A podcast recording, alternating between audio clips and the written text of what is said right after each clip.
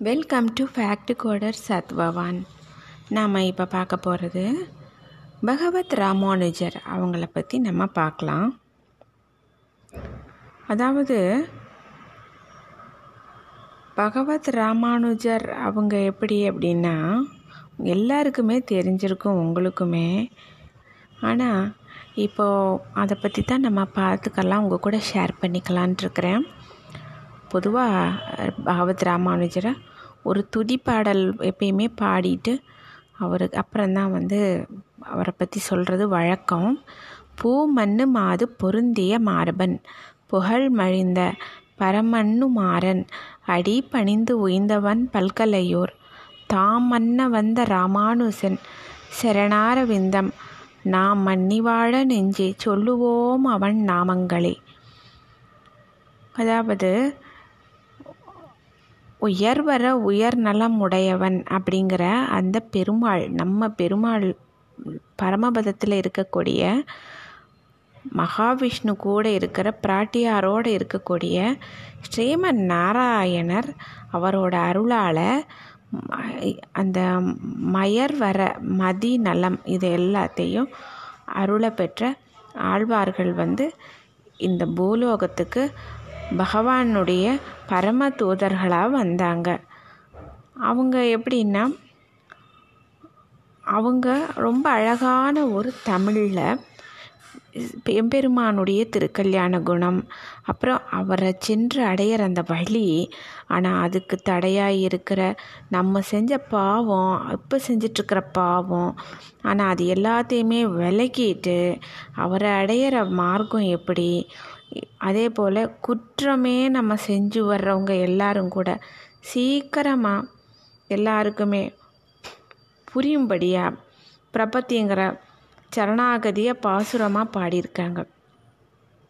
ஆனாலும் பகவானுக்கு தன் விரும்பின பயன் வந்து மக்களுக்கு போய் சின்ன சரியாக போய் சேரலை அப்படிங்கிற ஒரு குறை இருந்தது. ஸ்ரீமன் நாராயணருக்கு. இப்போது அந்த வேதமான அந்த நாலாயிர பிரபந்தம் அப்படிங்கிறது தமிழ் வேதம். இது வந்து ரொம்ப எளிய தமிழில் அது பாடப்பட்டிருந்துச்சுனாலுமே வந்து அது புரியணும். படிப்பறிவில்லாத பாமரனுக்கெல்லாம் எப்படி போய் சேரும் அப்படின்ட்டு அதனால தான் ஆச்சாரியார்கள் எல்லாரையும் அடுத்தடுத்து தோற்றுவிச்சார் பகவான். அது மாத்திரம் இல்லாமல் அவங்களும் என்ன பண்ணிட்டாங்க அடுத்தாப்பில்? மணிப்பிரவாள நடையில் விளக்க உரை எல்லாமே அதுக்கு எழுத ஆரம்பிச்சிட்டாங்க. அந்த மணிப்பிரவாள நடை அப்படிங்கிறது வந்து தமிழ் சமஸ்கிருதம். இது ரெண்டு மொழி தெரிஞ்சவங்களால் மட்டும்தான் அதை சீக்கிரம் புரிஞ்சுக்க முடிஞ்சிச்சே தவிர ஆனால் பாமரர்கள்ங்கிற சொல்கிற அந்த நல்ல அந்த பக்தர்கள்கிட்ட போய் அது வந்து சேரலை அது.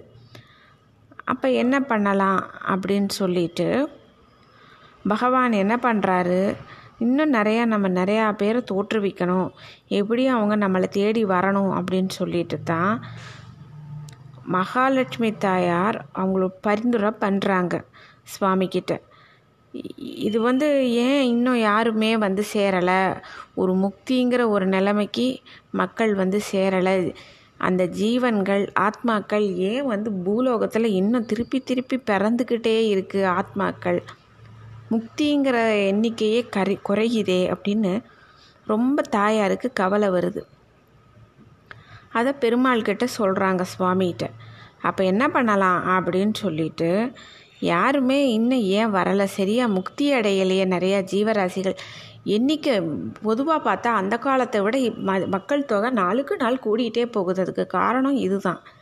அது வந்து ஏன் அப்படின்னு சொல்லிட்டு பார்த்துட்டு தான் பெருமாள் என்ன பண்ணுறாரு சரி என்ன பண்ணலாம் அப்படின்னு சொல்லிட்டு தன்னுடைய ஆதிசேஷன் அவராக தான் பகவத் ராமானுஜராக பூலோகத்துக்கு அனுப்பிச்சி வைக்கிறாரு. போய் எம்பெருமானார் தரிசனம் அப்படின்னு சொல்லிட்டு ஒன்று நிலநாட்டிட்டு வா அப்படின்னு சொல்லி ஆசீர்வாதம் பண்ணி பெருமாள் அனுப்பி வைக்கிறாரு. அதாவது ஒரு ஆயிரத்தி பதினேழாவது வருஷம். பகவத் ராமானுஜர் பிறந்தார். அவருடைய தகப்பனார் பேர் ஆசூரி கேசவர் தாயார் பேர் காந்திமதி அம்மையார். ஆயிரத்தி பதினேழாவது வருஷம் பிங்கள வருஷம் சித்திர மாதம் திருவாதிர நட்சத்திரம் வெள்ளிக்கிழமைக்கு அன்னைக்கு பிறந்திருக்கிறாரு சுவாமி. ரொம்ப அவர் பிறந்த உடனே ரொம்ப செவப்பாக ரொம்ப அழகாக கருணை பொங்குற கண்களோட ரொம்ப அம்சமாக ஒரு தெய்வீக பொலிவோடு குழந்த பிறக்கிறாரு. அவருக்கு அவங்க தாய்மாமன் வந்து திருமலை நம்பின்னு சொல்லிட்டு. அவர் வந்து அந்த காலத்தில் ஆளவந்தார் அப்படிங்கிறவர் வந்து ஒரு பெரிய அதாவது புகழ்பெற்ற பண்டிதர் அவர். பெரிய வேத விற்பனர். அவருடைய ஒரு அஞ்சு சீடர்களில் இவருடைய தாய்மாமன் திருமலை நம்பியும் ஒருத்தர். அவர் வந்து இவருக்கு இளைய ஆழ்வார் அப்படின்னு பேர் சூட்டுறாரு. பொதுவாக லக்ஷ்மண பெருமாளுக்கு இளையாழ்வார் அப்படின்னு ஒரு பேர் ஒன்றும் உண்டு. அவங்க தாய் மாமன் திருமலை நம்பி வந்து ரொம்ப பகவத் இதில் வந்து ரொம்ப விசேஷ ஞானம். லக்ஷ்மணருடைய அம்சம் யார் அப்படின்னா ஆதிசேஷன். ஆதிசேஷனுடைய அம்சம்தான் லக்ஷ்மண பெருமாள். லக்ஷ்மண பெருமாளுக்கே இளையாழ்வார்னு ஒரு பேர் ஒன்றும் உண்டு. அதை நினச்சிட்டே இளையாழ்வார்னே பேர் வைக்கிறாரு. அவர் மனசில் தோணுது வைக்கிறாரு. அப்புறம் ரொம்ப சந்தோஷமாக பேர்லாம் வச்ச உடனேயே திருவல்லிக்கேணி பார்த்தசாரதி பெருமாள் அனுகிரகத்தினால குழந்த பிறந்ததுக்கு நல்ல முறையான ஒரு வேத கல்வியெல்லாம் கற்றுக் கொடுக்கணுன்ட்டு யாதவ பிரகாஷர் அப்படிங்கிற ஒரு தத்துவ ஞானிகிட்ட கொண்டுட்டு போய் குழந்தை இளையாழ்வாரை சேர்த்துறாங்க. ஆனால் அந்த அவர் வந்து ஒரு அத்வைதி. அத்வைத அந்த வேதாந்தங்கள் விளக்க உரைகள் எல்லாமே வந்து அத்வைத தழுவித்தான் அவர் சொல்லுவார். இது இளையாழ்வாருக்கு ரொம்ப மனசு சங்கடத்தை கொடுத்தது. அப்புறம் ஒரு சமயம் என்ன ஆகுது? யாதவ பிரகாஷருக்கு பணிவிட செஞ்சுட்டு எண்ணெய் தேய்ச்சிட்டு இருக்கிறாங்க. அப்போ சீடர்களுக்கு வந்து கேட்குற கேள்விக்கு அவர் அளித்த பதில் வந்து இளையாழ்வார ரொம்ப சங்கடமாக ஆயிடுச்சு ரொம்ப வேதனையாக ஆயிடுச்சு. அது வேறு ஒன்றும் இல்லை. கப்பியாசம் அப்படிங்கிறதுக்கு வந்து இவர் ஒரு சீ உண்மையான பலன் வந்து ஒன்று சொல்கிறதுக்கு இவர் குரு யாதவ பிரகாசர் தவறுதலான ஒரு அர்த்தத்தை கற்பிச்சிட்றாரு. அது கேட்ட உடனே இவருக்கு ரொம்ப அழுக வருது இளையாழ்வார். அந்த கண்ணீர் விடுறதுல ரெண்டு சொட்டு கண்ணீர் வந்து யாதவ பிரகாஷருடைய தொடையில் விழுகுது. அப்போ சொல்கிறாரு சுவாமி அத்வைத கருத்து தவறுன்னு சொல்லிட்டு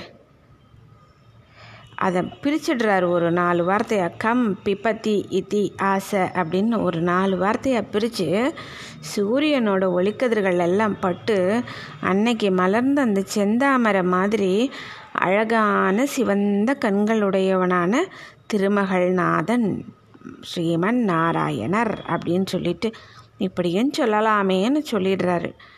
ஆச்சாரியனுக்கு மீறின சிஷ்யன் தனக்கு தேவையில்லை அப்படின்னு சொல்லிட்டு யாதவ பிரகாஷர் வந்து வெறுக்க தொடங்கிடுறாரு.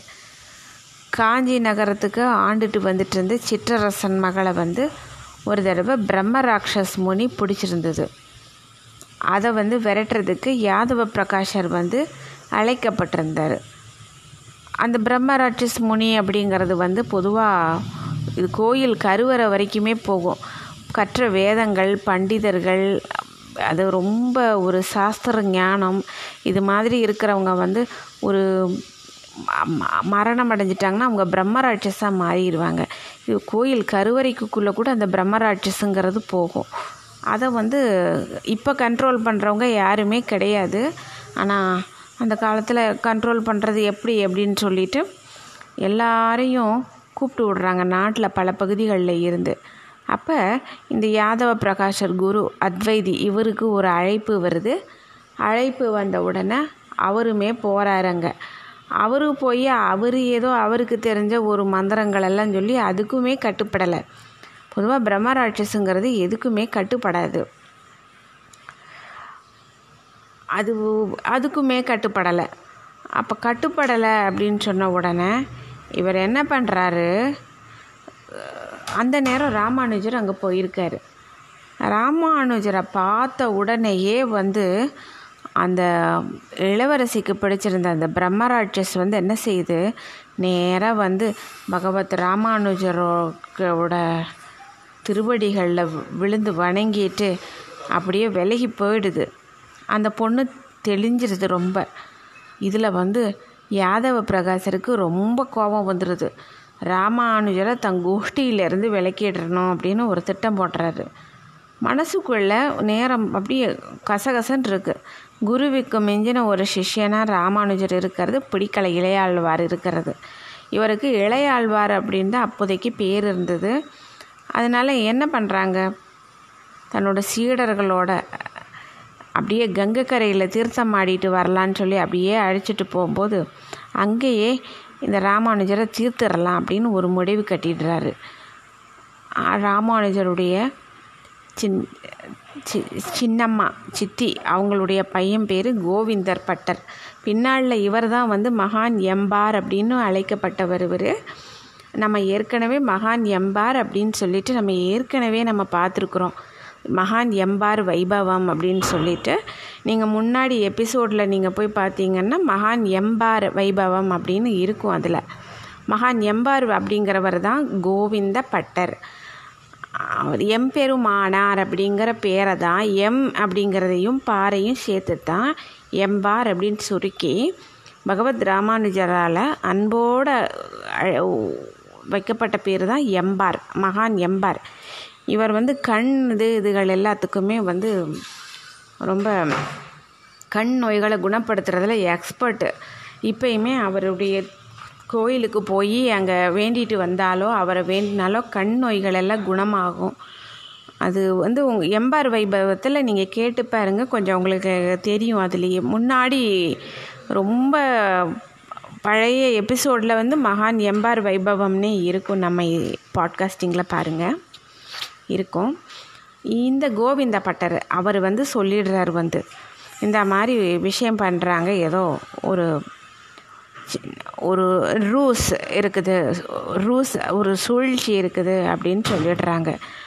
அப்போ சொன்ன உடனே என்ன ஆகுது சரி அப்படின்னு அழைச்சிட்டு அப்படியே போகிறாங்க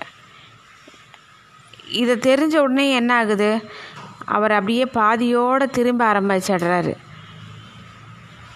பாதியோட திரும்ப பாதி வழியில் திரும்பும்போது அது இருண்ட காடு வேற. அப்போ பெருமாளும் தாயாரும் என்ன பண்ணுறாங்க பெருமாளும் தாயாருமே வந்து வழித்துணைக்கு வர்றாங்க ஸ்ரீமத் ராமானுஜருக்கு. வரும்போது என்ன ஆகுது அங்கேருந்து ராமாயண கதை பேசிக்கிட்டே வர்றாங்க அவங்க. ராமாயண கதைகளை பேசிக்கிட்டே வந்து வர்ற வழியிலெல்லாம் கூட்டிகிட்டு வர்றாங்க அவங்க. காரணம் வந்து வேடன் வேடச்சி அந்த வேடத்தில் தான் அவங்க வர்றாங்க கூட. அப்போ அவங்களுக்கு வந்து பொழுது போகாது இருட்டு வழி காட்டு வழி இந்த காட்டு வழியில் வந்து பேசிகிட்டே அப்படியே கூட்டிகிட்டு வந்துட்டுருக்கிறாரு.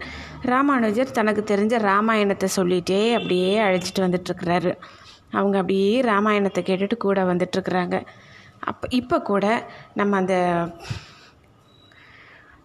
நா நாழி கிணறு அப்படின்னு சொல்லிட்டு ஒன்று இருக்குது. அந்த அளவுக்கு இருக்குது. தண்ணி வேணும்னு கேட்குறாங்க அங்கே வந்த உடனே பார்த்தா மோந்து தண்ணி எடுத்து கொடுக்குறாரு. தமிழ்நாட்டில் காஞ்சிபுரத்துக்கிட்ட தான் நாழிக்கிணறுன்னு ஒன்று இருக்குது. அதை பற்றி நம்ம அடுத்த ஒரு பாட்காஸ்டிங்கில் நம்ம பார்ப்போம். அந்த நாழிக்கிணறுக்குள்ளே கைவிட்டு அப்போ தண்ணி ததும்பி நிற்குது அதில் கைவிட்டு எடுத்து இப்படி நிமிர்ந்து பார்க்குறதுக்குள்ளே பெருமாள் தயாராக வந்த வேடன் வேடச்சி வடிவத்தில் வந்தவங்க காணாமல் போயிடுறாங்க. இவருக்கு புரிஞ்சிருது. தனக்கு வழி வந்தவங்க அவங்க தான் துணைக்கி வந்தவங்க அப்படின்னு சொல்லிட்டு. அப்படி ஒரு உண்டு அப்படியும் ஒரு கதை ஒன்று உண்டு. ஆனால் என்னது? அந்த சாலக்கணத்தில் இருந்து தான் இப்பயுமே அது என்னாச்சுன்னா திருக்கு இப்போ வந்து வேடரசம்பதியை வந்து காஞ்சிக்கே கூட்டிகிட்டு வந்து சேர்த்திடுறாங்க. அப்போ ஆளை வந்தாரோட இன்னொரு சீடர் ஒருத்தர் பூவிருந்தவள்ளி இருக்குது அவர் வைசிய குலத்தில் பிறந்து காஞ்சி ஸ்ரீ வரதர்கிட்ட ரொம்ப பக்தியோடு இருக்கார். அவர் வந்து ஆளவட்ட சேவை ஆளவட்ட கைங்கரியம் பண்ணிகிட்ருக்கார் பெருமாள்கிட்ட. ஆளவட்டம் அப்படின்னா விசிறி. பெருமாளுக்கு விசிறி விடுற கைங்கரியம் பண்ணிகிட்ருக்காரு அவருக்கு என்னென்னா திருக்கட்சி நம்பிகள். அவர் வந்து இவர் வந்து ஆளவந்தாரோட இன்னொரு சீடர். அதாவது ஆளவந்தாரோட அஞ்சு சீடர்களில் ஒருத்தர் இளையாழ்வார் அப்படிங்கிற ராமானுஜருடைய தாய்மாமன் ஒருத்தர். திருமலை நம்பிகள். இவர் ஒருத்தர் திருக்கட்சி நம்பிங்கிறவரும் வந்து ஒரு சீடர் அவர். என்ன ஆகுது? அது அவர்கிட்ட எப்படி ஒரு பழக்கம் உண்டுன்னா திருக்கட்சி நம்பிட்ட எம்பெருமான்கிட்ட ரொம்ப பிரியம் அவருக்கு. ரொம்ப பக்கத்துலேயே இருந்து விசிறி விட்டுட்டுருக்கறனால ஸ்ரீ வரதராஜ பெருமாள் கிட்ட தனியாகவே பேசுவாராம் அந்த அளவுக்கு நேருக்கு நேராக ரெண்டு பேருமே ஒருத்தருக்கு ஒருத்தர் ஃப்ரெண்ட்ஸு மாதிரி பேசிக்கிற அளவுக்கு அந்த அளவுக்கு ஒரு பாக்கியம் அவருக்கு கிடச்சிருக்குது. சரி இவர்கிட்டயே நம்ம மோ இவர் திரு முறையாக படிக்கலான்னு சொல்லிட்டு போயிடுறாரு. நம்பிகளோட திருக்கல்யாண குணம் எல்லாம் கேட்டுட்டு இவருக்கு பக்தி விசுவாசம் ரொம்ப பிடிச்சி போயிடுச்சு. ஆனால் அவர் என்ன சொல்லிடுறாரு? அடியன் வந்து வைசியன். சிஷ்யனா ஏ உங்கள் வர்ணாச்சிரமம் வந்து அதுக்கு வைதிக பாரம்பரியத்துக்கும் என்கிட்ட நீங்கள் வந்து இருக்கிறது சிஷ்யராக வர்றதுங்கிறது ஏற்றுக்காதது நான் தகுதி இல்லை எனக்கு அப்படின்றாரு. ஆனால் வர்ணாசிரம தர்மப்படியே நடக்கிறதுக்கும் சிறிது காலம் கொஞ்சம் காத்துருங்க. அது வரைக்கும் பெருமாளுக்கு இந்த சால கிணத்துல இருந்து ரெண்டு குடம் தீர்த்தம் தினமும் திருமச்சனத்துக்கு கொண்டு வாருங்க கொண்டு வந்து சொல் கொடுங்க அப்படின்றாரு. அவர் சொன்ன அதை கேட்டுட்டு பகவத் ராமானுஜரும் அப்படியே அந்த ரெண்டு குடம் தீர்த்தத்தை பெருமாளுடைய திருமஞ்சனத்துக்கு அந்த சாலை கிணறுலேருந்து எடுத்துகிட்டு எடுத்துகிட்டு போய் கொடுத்துட்ருக்கிறாரு. ஆனால் அவர் மனசில் ரொம்ப போராட்டம் வருது. சாஸ்திர வித்தைக்கு தான் அவர் முதல்ல ஒரு இடத்த வச்சு பார்த்தாரே தவிர அவர் சனாதன ஜாதி அப்படிங்கிறத என்றைக்குமே பார்க்கவே மாட்டார் அவர். பெருமாளுக்கு வந்து நித்தையாக கைங்கரியம் செய்கிற பாக்கியம் திரு அவர் இவருக்கு திருக்கட்சி நம்பிக்கை கிடச்சிருக்குது. அவர் மிக மிக மகானுபவர். இவர்கிட்ட நம்ம சிஷியராக சேர்றதுக்கு பாக்கியம் பண்ணியிருக்கணும்னு அப்படி நினச்சி அழுக ஆரம்பிக்கிறார் இவர் வேதனை வருது அவருக்கு. ஆனால் என்னது அது வந்து மனசுலேயே அவருக்கு அடியிலேயே வேதனை ஆயிடுது அவருக்கு. இப்படியே காலம் ஓடுதே என்ன செய்கிறது அப்படின்னு சொல்லிட்டு. அப்புறம் ஒரு பதினாறாவது வயசில் தஞ்சம்பாள் அப்படின்னு சொல்கிற ஒரு அம்மையாரை கல்யாணம் பண்ணி வச்சிடுறாங்க. காலம் அப்படியே போயிட்டுருக்குது. ஆனால் அவங்க மனைவி வந்து ரொம்ப அழகாக அன்பு ஆனால் கொஞ்சம் அன்பு பண்பு இரக்கமே இல்லாமல் அமைஞ்சிடுறாங்க அப்படின்னு சொல்கிறாங்க வர்மாசிரம வர்ணாசிரம தர்மத்துக்கு இது உகந்ததே இல்லை அப்படின்னு சொல்லி திருக்கச்சி நம்பி திருவாக்காவே இருந்தாலும் ஆரம்ப காலத்தில் வந்து இவர் வந்து வரதராஜ பெருமாள் கிட்ட இருக்கிற பக்தியையும் அந்த கைங்கரியத்தையும் பார்த்து பார்த்தே மனசில் வந்து ராமானுஜருக்கு முதல் ஆச்சாரியார் திருக்கச்சி நம்பி தான் அப்படின்னு அவர் சொன்னால் தான் பொருந்தும். ஏன்னா அந்த அளவுக்கு ஈடுபாடு அவருக்கு.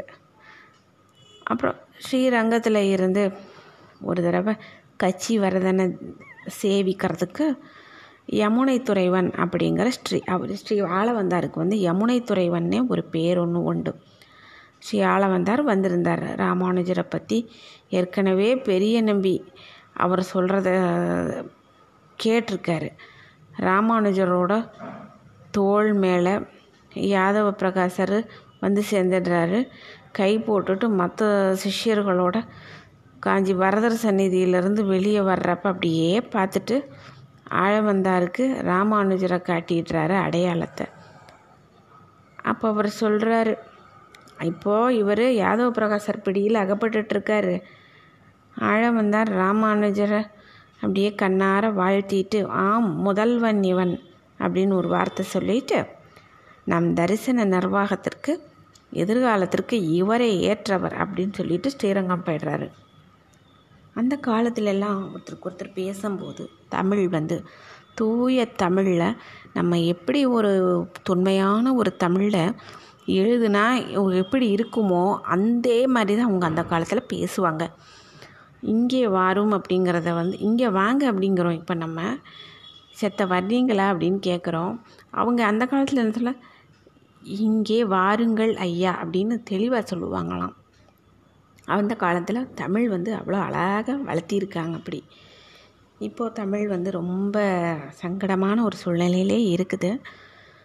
அப்புறம் சுவாமி தேவதி இதுக்கு சிஷ்யனாக இருக்கிற பாக்கியம் அடியனுக்கு கிடைக்கல அப்படின்னு ரொம்ப வருத்தப்படுறாரு. அடியன் குடிசையிலையாவது வந்து அப்படியே அமுது செஞ்சுட்டா அந்த ஒரு பாக்கியமாவது கிடைக்கும் இல்லையா அப்படின்னு திருக்கச்சி நம்பிகள்கிட்ட வேண்டுதல் வைக்கிறாரு பகவத் ராமானுஜர். அப்புறம் அவங்க மனைவி கிட்ட போய் தளிகை பண்ணுறதுக்கு ஏற்பாடு செய்யும்படியாக சொல்லிடுறாரு. அவங்க அம்மா என்ன தஞ்சம்பா அம்மாள் என்ன பண்ணுறாங்க மனைவியார் நல்லா வீடெல்லாம் கூட்டி மொழிகி நல்லா நீராடிட்டு தளிகை எல்லாம் பண்ணிவிட்டு அதாவது அவருக்கு ஒரு தளிகை தனியாக செஞ்சுட்டு அவரை வந்து புழக்கடையிலேயே உட்கார வச்சு இலை பரிமாறி அந்த இலையை குச்சியால் எடுத்து வீசிடுறாங்க ஃபஸ்ட்டு இவர் போயிட்டு வழியில் வர்றதுக்குள்ளே இந்த வேலையை செஞ்சிடுறாங்க இந்த அம்மா. அப்புறம் க அப்புறமா திருப்பியும் வீட்டை கூட்டி கழுவி மூழ்கிட்டு பகவத் ராமானுஜருக்கு வேணுங்கிற தலையே தனியாக பண்ணிட்டு இருக்கிறாங்க. போய் நீராடிட்டு வந்துட்டு இருந்த ராமானுஜருக்கு ரொம்ப சங்கடமாக போயிடுது. ஐயோ இப்படி பண்ணிட்டியே அப்படின்னு. ஆளவந்தாரோட அப்படி ஒருத்தர் மானசீகமாக குருவாக நான் ஏற்றிருக்கிறேன் அவரோட சேஷம் கூட கிடைக்காதா அப்படின்னு. அது சேஷம் அப்படின்னு சொல்கிறது வந்து அவங்க சாப்பிட்டு வச்சு இலையில் வச்சுருக்கிற மிச்சத்தை தான் வந்து அந்த சொல்லுவாங்க அப்படி. அதாவது கிடைக்காதா அப்படின்னு சொல்லிட்டு அப்படி அழுகிறாரு சங்கடப்பட்டுட்டு. உன்னை அந்த அம்மா சொல்லிடுறாங்க சாதிக்கு தக்க கொலை அச்சாரப்படி தான் நடந்துட்டேன் அப்படின்னு சொல்லிடுறாங்க ஒரே வார்த்தையில். வேறு என்ன செய்ய முடியும்? இப்படி நடந்துருச்சுன்னு ரொம்ப வேதனையில் இருந்துட்டுருக்காரு. யாதவ பிரகாசரை விட்டு விலகிட்டு அவர் வந்து திருமஞ்சன தீர்த்தத்துக்கு தண்ணி தீர்த்தம் கொண்டு வந்து கொடுக்கவும் இப்படியே கைங்கரியம் பண்ணிட்டு வந்துட்டுருக்காரு. ராமானுஜர் வந்து அப்படியே ஆள வந்தார். என்ன பண்ணுறாரு அந்த நேரம் அவருடைய காலம் முடிகிற நேரம் வந்துடுச்சு. அப்போ பெரிய நம்பியை ராமானுஜர் அழைச்சிட்டு வா அப்படின்னு சொல்லி கட்சிக்கு அனுப்பிடுறாரு.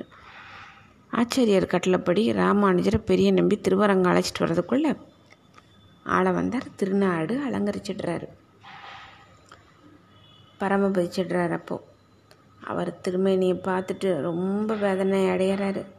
சுவாமியுடைய நல்ல வார்த்தை கேட்கணுன்னு ஆசையாக ஓடி வந்த அடியனுக்கு இப்படி ஒரு வெறும் திவ்யமங்கல திருமேனியை மட்டும் பா சேவிக்கிற பாக்கியம் கிடச்சிச்சேன்னு திருவடியிலேருந்து திருமுடி வரைக்கும் நல்லா வேண்டிகிட்டு இருக்காரு. அப்போ ஒரு மூணு விரல் மடக்கி இருக்குது திருக்கையை பார்க்குறாரு. அழவந்தாருடைய திருக்கையை பார்க்குறாரு. மிகப்பெரிய ஆச்சாரியார் அவர் அழவந்தார் பக்கத்தில் இருந்த சிஷ்யர்கள்கிட்ட இதுக்கு எதுவும் காரணம் இருக்கா? அப்படின்னு கேட்குறாரு. அப்போ அவங்க எல்லோரும் சொல்கிறாங்க சுவாமி வந்து உபன்யாச காலங்களில் அப்பப்போ சில மனக்குறைகள் எல்லாம் சொல்கிறது உண்டு. அதில் மூணு எப்பயும் சொல்லுவார் அந்த மூணைத்தான் இந்த மூணு விரல்கள் குறிக்கிறது அப்படின்றாங்க. என்ன அப்படின்னு கேட்டால் ஒன்று வியாசர் பராசர். அவங்க எல்லாரும் வந்து நம்மளுக்கு நிறைய பொக்கிஷங்கள் எல்லாம் வந்து கொடுத்துருக்குறாங்க. அவங்க நினைவாக நம்ம பிள்ளைங்களுக்கு தகுந்தவங்களுக்கு பேரை போடணும். அப்படின்னு சொல்லிடுறாங்க. அப்புறம் நம்மாழ்வாரோட திருவாய்மொழி ரெண்டாவது வந்து நம்மாழ்வாரோட திருவாய்மொழிக்கு சரியான ஒரு உரைநூல் எழுதணும் அப்படின்னு சொல்லிடுறாங்க. மூணாவது வந்து வியாசரோட பிரம்மசூத்திரத்துக்கு விசிஷ்ட அத்வைத முறைப்படி ஒரு வியாக்கியானம் எழுதணும். இந்த மூணு தான் அவருடைய ஆசை. அதைத்தான் எப்பயுமே சொல்லுவார் அப்படின்னு சொல்லிட்டு சொல்கிறாங்க அது கேட்ட உடனே இவர் சொல்லிடுறாரு. ஆச்சாரிய கிருப்பை கிடச்சிருச்சுன்னா பெருமாளோட பரிபூர்ண கடாட்சமும் இருந்ததுன்னா பரமாச்சாரியாரோட விருப்பத்தை என் வாழ்நாளில் நான் கண்டிப்பாக நிறைவேற்றி வைப்பேன் அப்படின்னு சொல்லிட்டு அரங்கனையும் போய் கூட போய் சேவிக்காமல் அப்படியே காஞ்சிபுரம் திரும்பிட்டு அங்கேயே கைங்கரியத்திலேயே இருந்துகிட்ருக்காரு சில காலங்கள். இப்படியே சில காலங்கள் ஓடிட்டுருக்குது. இப்போ ஒரு நாள் என்ன ஆகுது? ராமானுஜர் கச்சி வரதன் அதாவது கச்சி வரதன் அப்படிங்கிறது காஞ்சிபுரம் ஸ்ரீ வரதராஜ பெருமாள் அவர்கிட்ட பேசுகிறதுக்கான அந்த அருள் அடை பெற்ற திருக்கச்சி நம்பிக்கிட்ட சொல்லி கொஞ்சம் எனக்கு சில சந்தேகமெல்லாம் இருக்குது இதெல்லாம் பெருமாள் கிட்ட கேட்டுட்டு சொல்லுங்க அப்படின்னு கேட்குறாரு அவரும் போய் பெருமாள் கிட்ட கேட்டுட்டு வந்து ஒரு அவருடைய கேள்விக்கு ஒரு ஆறு பதில் தந்துடுறாரு என்னென்னா பெருமாள் கிட்ட என்னுடைய சில ஐயங்கள்லாம் இருக்குது கொஞ்சம் நீங்கள் கேளுங்க பெருமாள் கிட்டேன்னு சொல்கிறாரு இல்லையா? பெருமாள் ஆறு வார்த்தைகள் திருவாக்கு கொடுக்குறாரு பெருமாள். அதை வந்து திருக்கச்சி நம்பி பெருமாள் கிட்ட கேட்டுட்டு வந்து சொல்கிறாரு அது என்னென்னா ஒன்று திருமாலே முழு முதற் கடவுள். ரெண்டாவது ஜீவாத்மாக்களில் இருந்து பரமாத்மா வேறுபட்டவர். மூணு பரமாத்மாவை அடையிறதுக்கான முக்தி நெறி தான் சரணாகதி. நாலு வந்து இறைவனோட அடியை நினச்சிருக்கிறவங்களுக்கு மரண கால கவலை வேண்டாம். அஞ்சாவது சரீர முடிவில் மனிதருக்கு முக்தி. ஆறு பெரிய நம்பிய ஆச்சாரிய பிடிச்சுக்கிறணும் அப்படின்னு கச்சிவரதர் சொல்லிட்டார். இதுதான் ராமானுஜர்கிட்ட சொல்லிடுறாரு. சரி காஞ்சிபுரம் ஸ்ரீ வரதராஜருக்கு பேரருளாளன்னு ஒரு பேர் ஒன்று உண்டு. அந்த பேரருளாளனுடைய திருவாக்கு மாதிரி என்ன பண்ணுறாரு இவருக்கு பல பேர்கள் உண்டு இவருக்கு. பேரொருளாளன் சொல்லுவாங்க தியாகராஜன்னு கூட சொல்லுவாங்க சில சமயம். அப்படி ஒரு விசேஷமான தெய்வம் அவர். அப்புறம் சரி என்ன பண்ணுறது பெருமாளுடைய திருவாக்குப்படி தன்னோட முதல் கடமையை பஞ்ச சம்ஸ்காரம் செஞ்சுக்கிறணும் பஞ்ச சம்ஸ்காரம் அப்படிங்கிறது தான் சரணாகதியினுடைய அந்த சில ரிச்சுவல்ஸ் அப்படிம்பாங்க இல்லையா? அவங்க எல்லாருக்கும் தெரிஞ்சிருக்கும் உங்களுக்கும். பஞ்ச சம்ஸ்காரம் ஷமாக்ஷணம்னு சொல்லுவாங்க. வடக்கலையில் வந்து பரநியாசம் சேர்த்து செய்வாங்க அதை. சமாக்ஷணத்தோட இந்த பரநியாசம் சேர்த்து செய்வாங்க அது. அது வந்து இந்த வைஷ்ணவ சம்பிரதாயத்தில் எல்லாத்துலேயுமே ஒவ்வொரு பகுதிகள் உண்டு. சுயமாச்சாரியார்ஸ்னு இருக்காங்க. அவங்க வந்து எப்படின்னா பெற்ற தாய் தகப்பன் இருக்காங்க இல்லையா? அதில் தகப்பனார் வழியிலேயே அப்படியே ஒரு தகப்பனார் தம் மகனுக்கே செஞ்சு வச்சுடுவார் பஞ்ச சம்ஸ்காரம் அந்த தாத்தா கிட்டேருந்து அப்பாவுக்கு வந்திருக்கும். அப்பாட்டேருந்து பையன் இப்படி வீட்டில் அவங்க அப்படிப்பட்ட ஒரு ரொம்ப ரொம்ப ஒரு உன்னதமானவங்க இந்த சுயமாச்சாரியார் பர பரம்பரை அவங்க அந்த பாரம்பரியத்தில் வர்றவங்க தனி. இப்படி பலவித பாரம்பரியங்கள் உண்டு இதில் வைணவத்தில். அவங்க எல்லாம் வந்து பஞ்ச சம்ஸ்காரம் கண்டிப்பாக செஞ்சுக்கணும் அப்படிங்கிறனால பெரிய நம்பியை நாடிட்டு புறப்படுறாரு திருவரங்கத்துக்கு. அங்கே போனால் பஞ்சசம்ஸ்காரங்கிறது இரண்டு தொல்லையும் சங்கையும் சக்கரத்தையும் ஒரு சின்ன ஹோமம் மாதிரி பண்ணி அவங்க இது பண்ணி சில ரகசிய மந்திரங்கள் உபதேசிப்பாங்க. அப்புறம் அவங்க பியூர் வைஷ்ணவர் ஆயிடுவாங்க அதிலேருந்து ஆச்சாரியார் அவங்க வந்து என்ன சொல்லியிருக்காங்களோ இப்படி இப்படி இருக்கணும் ஏமா நீ இந்த நியமம் இந்த மாதிரி இருக்கணும் இல்லையா ஆச்சாரங்கள் எப்படி இருக்கணும் அப்படின்னு. அந்த சம்பிரதாயத்தை தெரிஞ்சுட்டு அந்த சம்பிரதாயத்துக்குள்ளே போயிடுவாங்க அதுதான். இதுக்காக என்ன பண்ணுறது சரின்ட்டு. அங்கே போகிறாங்க அங்கே போய் பார்த்தா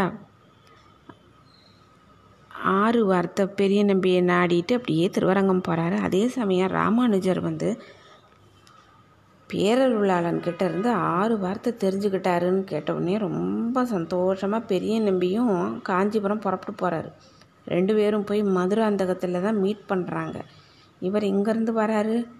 திருவரங்கத்தை நோக்கி. ராமானுஜர் திருவரங்கத்து காஞ்சிபுரத்துலேருந்து திருவரங்கம் போகிறாரு பெரிய நம்பி திருவரங்கத்தில் இருந்து காஞ்சிபுரம் போகிறார் திருவரங்கங்கிறது ஸ்ரீரங்கம். கட்சிம்பாங்க அந்த காலத்தில் காஞ்சிபுரத்தை. இப்பயும் சில பேர் கட்சின்னு சொல்லுவாங்க. அந்த பெரிய மனுஷா அந்த காலத்து பெரிய மனுஷாலாம் கட்சி அப்படின்னு சொல்லுவாங்க.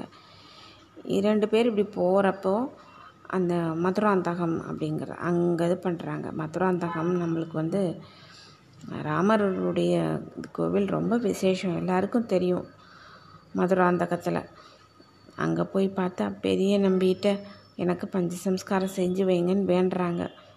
திருவரங்கத்துக்கு போய் நம்ம பண்ணிக்கலாம் அப்படிங்கிறாங்க. அப்போ சொல்கிறார் சுவாமி நிலையில்லாமல் இந்த உடம்பு இருக்கு இருக்குது. நிலையில்லாத இந்த உடம்பு அதளவுக்கு நிலச்சிருக்கும்னு என்ன உத்தரவாதம்? தயவு செஞ்சு எனக்கு பண்ணி வைங்கன்னு வேண்டுறாரு. அங்கேயே ராமர் சந்நிதிக்கு பக்கத்தில் இருக்கிற மகிழம்பு மரத்தடி கீழே கீழே உட்காந்து ராமானுஜருக்கு பஞ்ச சம்ஸ்காரம் செஞ்சு வச்சிடுறாரு. இந்த பஞ்ச சம்ஸ்காரம் அப்படிங்கிறது வந்து ஆழ்வார்களுக்கு காலங்களில் இருந்து இருக்குது விஸ்வக்சேனரே வந்து ஆழ்வார்களுக்கெல்லாம் ஒரு ரெண்டு மூணு ஆழ்வார்களுக்கு அவர் பஞ்ச சம்ஸ்காரம் செஞ்சுருக்காரு. காலங்காலமாக தொன்று தொட்டு நம்ம பாரம்பரியத்தில் இருக்கிறது தான் இது. அப்புறம் ஆச்சாரிய குடும்பத்தை அப்படியே அழைச்சிட்டு காஞ்சிபுரம் போய் பக்கத்திலே இருக்க வச்சிடுறாரு. அவர் மனைவி தஞ்சம்பாளுக்கும் ஆச்சாரியரை வச்சு பஞ்ச சம்ஸ்காரம் செஞ்சிட்றாங்க பொதுவாகவே பஞ்ச சம்ஸ்காரம் அப்படின்னா கணவன் மனைவி ரெண்டு பேரும் ஒன்றாவே தான் செஞ்சுக்குவாங்க. அது ரொம்ப நல்லதுன்னு சொல்லுவாங்க. அதுதான். சில பேர் ஜென்ஸ் பேச்சுலர்ஸாக இருக்கும்போது சின்ன வயசுலேருந்தே பண்ணிடுவாங்க. லேடிஸ் எல்லாம் முக்கால்வாசி மேரேஜ் ஆஃப்டர் மேரேஜ் தான் பஞ்ச சம்ஸ்காரம் செய்கிறது உண்டு. காரணம் வந்து அந்த ஆச்சாரிய பரம்பரை வந்து இவங்க வந்து மேரேஜ் ஆகிட்டு போயிட்டால் இன்னொரு ஆச்சாரியார் வந்து ஆச்சாரியார் ஒவ்வொருத்தருக்கும் மாறுபடுவாங்க. அவங்களுக்கு சம்பிரதாயங்கள் மாறுபடும். மேரேஜ் ஆகிட்டு போயிட்டு கணவன் வீட்டில் இருந்து அங்கே பண்ணிவிட்டு அவங்களுக்கு ரெண்டு பேரும் சேர்ந்து போய் ஆச்சாரியாராக கேட்குறதுக்கும் ஒரு அவங்களுடைய சந்தேகங்களை நிவர்த்தி பண்ணுறதுக்கும் வசதியாக இருக்கும்னு தான். ஆஃப்டர் மேரேஜ் அப்படிங்கிற மாதிரி ஒரு பழக்கம் வந்திருக்குது போல் அந்த காலத்தில் இருந்து. இப்போ வந்து பஞ்சசம்ஸ்காரம் வந்து மனைவிக்கும் பண்ணி வச்சிடுறாங்க. ஆனாலும் வந்து அம்மாக்கிட்ட பஞ்சசம்ஸ்காரம் பண்ணனாலுமே அவங்கக்கிட்ட இந்த வருண குல ஜாதி ஆச்சாரம் அதை பற்றி இனம் என்ன மட்டும் அபிப்பிராயம் மாறல. அப்புறம் ராமானுஜ சுவாமிக்கு எண்ணெய் தேய்க்கிற பணியாளுக்கு பசி வந்துடுது ஒரு நாள். வீட்டில் தளிகை பண்ணி அலங்கார சாப்பாடே இருக்குது அலங்கார சாப்பாடுன்னா நம்ம இப்போ ஃபுல் மீல்ஸ்ன்னு சொல்லுவோம் இல்லையா? அதை வந்து அலங்கார சாப்பாடுன்னு சொல்லுவாங்க. அது இருந்துமே தளிகை பண்ணி எல்லாமே தயாராக இருந்துமே பழைய சோறும் இல்லைன்னு சொல்லி அம்மா அனுப்பிச்சி விட்றாங்க அது வந்து உள்ளே போய் ராமானுஜர் பார்க்குறாரு சமையல் அறைக்கு போய் பார்க்குறாரு பார்த்தா அங்கே உணவு இருக்குதுன்னு பார்த்துட்டு ரொம்ப வருத்தப்படுறாரு. அதுவும் அலங்கார சாப்பாடு இருந்துட்டா எப்படி இருக்கும்? சாம்பார் ரசம் கறி எல்லாமே இருக்குது கீரைன்னு அந்த ஒரு அலங்கார சாப்பாடு முழுக்க இருக்குது. ஃபுல்லாக பாயசம் படங்கிற மாதிரி. ரொம்ப வருத்தப்படுறாரு. அடுத்த நாள் இன்னொரு நாள் என்ன ஆகுது? இதே மாதிரி. கிணத்துலேருந்து தண்ணி இறைச்சிட்ருக்காங்க பெரிய நம்பிகள் தான் அவங்க தான் ஆச்சாரியாராச்சு இவங்க ரெண்டு பேருக்குமே. அவங்களுடைய மனைவியார் மனைவியார் வந்து குடத்துலேருந்து தண்ணி எடுக்கும்போது அந்த தண்ணி தஞ்சம்பால் அம் இந்த அம்மா குடத்து தண்ணீரில் செஞ்சிருது.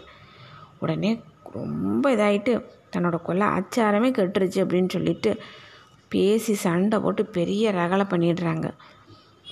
எப்பயுமே இந்த குணமே மாறலை அப்படின்னு சொன்ன உடனே ரொம்ப சங்கடப்பட்டுட்டு பெரிய நம்பி தன்னால் எந்த பிரச்சனையும் வந்துடக்கூடாதுன்ட்டு தன் மனைவி குழந்தைகளை கூட்டிகிட்டு கிளம்பிடுறாரு அப்படியே. சொல்லாமல் கொல்லாமல் ராமானுஜர் வர்றதுக்குள்ளே திருவரங்கம் போயிடுறார். வீடு திரும்பின ராமானுஜர் நடந்ததெல்லாம் கேட்டுட்டு இனி என்னால் பொறுத்துக்கவே முடியாது. நீ மூணு குத்தம் பண்ணிட்ட. இனி எப்படி உன்னோட இருக்கிறது? மனிதருக்கு ஜாதி குல அகம்பாவம் இருக்கக்கூடாது. உனக்கிட்ட இருக்குது. நீ வந்து தயவு உன் பிறந்தகத்துக்கு போயிடு என்னுடைய கொள்கைக்கு இது சரி வராதுன்னு சொல்லிடுறாரு ஓப்பனா. ராமானுஜர் தம்மையாரை அனுப்பிச்சி விட்றாங்க ஆழ வந்தார மனசில் தியானிச்சுட்டு திருக்கச்சி நம்பியே அப்படியே நினச்சிட்டு பெரிய நம்பியை நினச்சிட்டு கட்சி பேரருளான காஞ்சி வரதராஜரை கும்பிட்டுட்டு புஷ்கரணியில் அப்படியே நீராடி அந்த காவி உடை இந்த காஷாயன்னு சொல்கிறாங்க இல்லையா? காவி உடை உடுத்து முக்கோள் திருத்தண்டின்னு சொல்லுவாங்க. அந்த திருத்தண்டி வந்து ஜீயர்கள் ஆச்சாரியர் பெரிய ஆச்சாரியர்கள் திரு ஜீயர்கள்லாம் வச்சுருப்பாங்க இல்லையா? கையில் திருத்தண்டின்னு. அது ஜீயர்கள் எல்லாம் அந்த திருத்தண்டி முக்கோலை அதை பிடிச்சிட்டு துறவரத்தை எடுத்துட்டு தண்ணியில் நின்றுட்டே திறக்க வேண்டிய எல்லாத்தையும் திறந்துட்டேன்னு சொல்லி அதை மூணு தடவை சொல்லிடுறாரு. குளத்தை விட்டு வெளியே வந்த ராமானுஜரோட அந்த தோற்ற பொலிவே மாறிடுது. அவரை பார்த்துட்டு எல்லா துறவிகளும் ஆச்சரியப்படுறாங்க. துறவிகளுக்கெல்லாம் ராஜா தலைவன் எதிராஜான்னு கொண்டாடுறாங்க. தேங்க்யூ